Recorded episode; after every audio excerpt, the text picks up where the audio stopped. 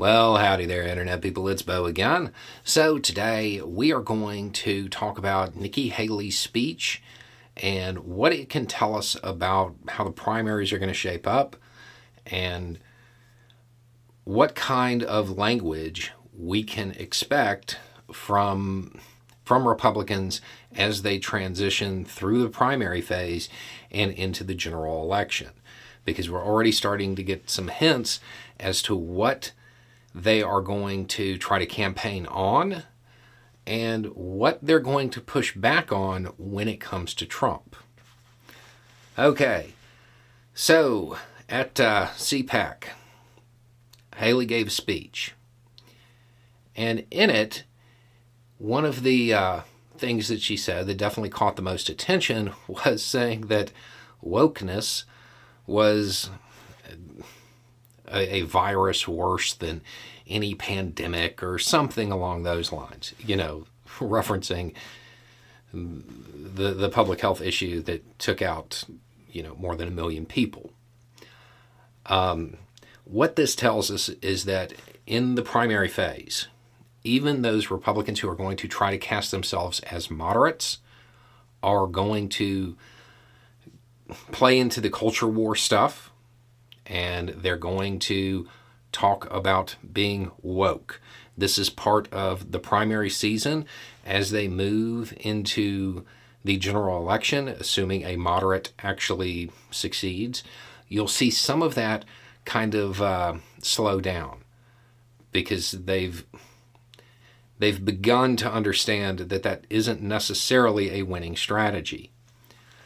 The other thing that you can expect to hear repeatedly is that the Republican leadership needs change and they need to do things a different way because they've lost seven out of the last eight elections. Doesn't seem like a, a huge statement, doesn't seem like it, it matters. It means Trump lost.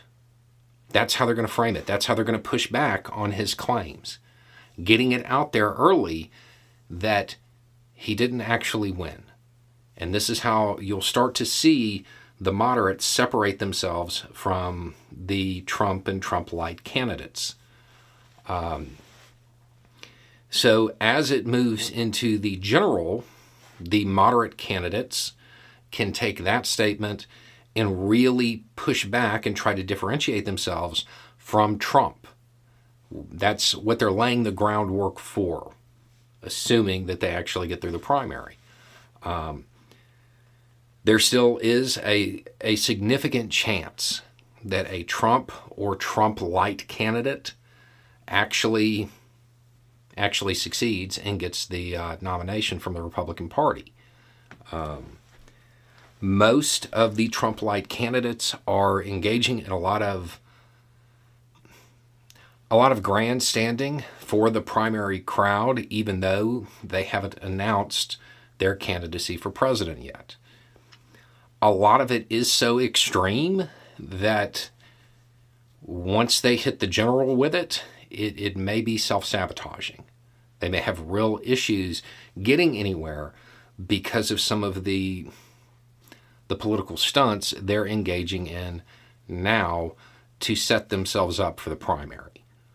Um, Haley is trying to be the moderate. Um, and if you've listened to her speak lately, you can be forgiven for not really believing that.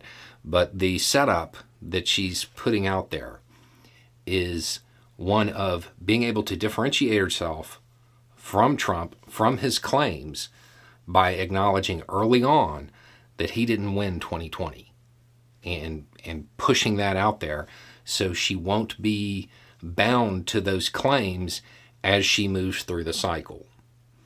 Um, the culture war stuff, sadly, that is still going to be their angle, which is going to it's going to include a lot of scapegoating of the LGBTQ community. That's going to be their big push. Um, and we've got we've got to be ready for it. Um, so, anyway, It's just a thought. Y'all have a good day.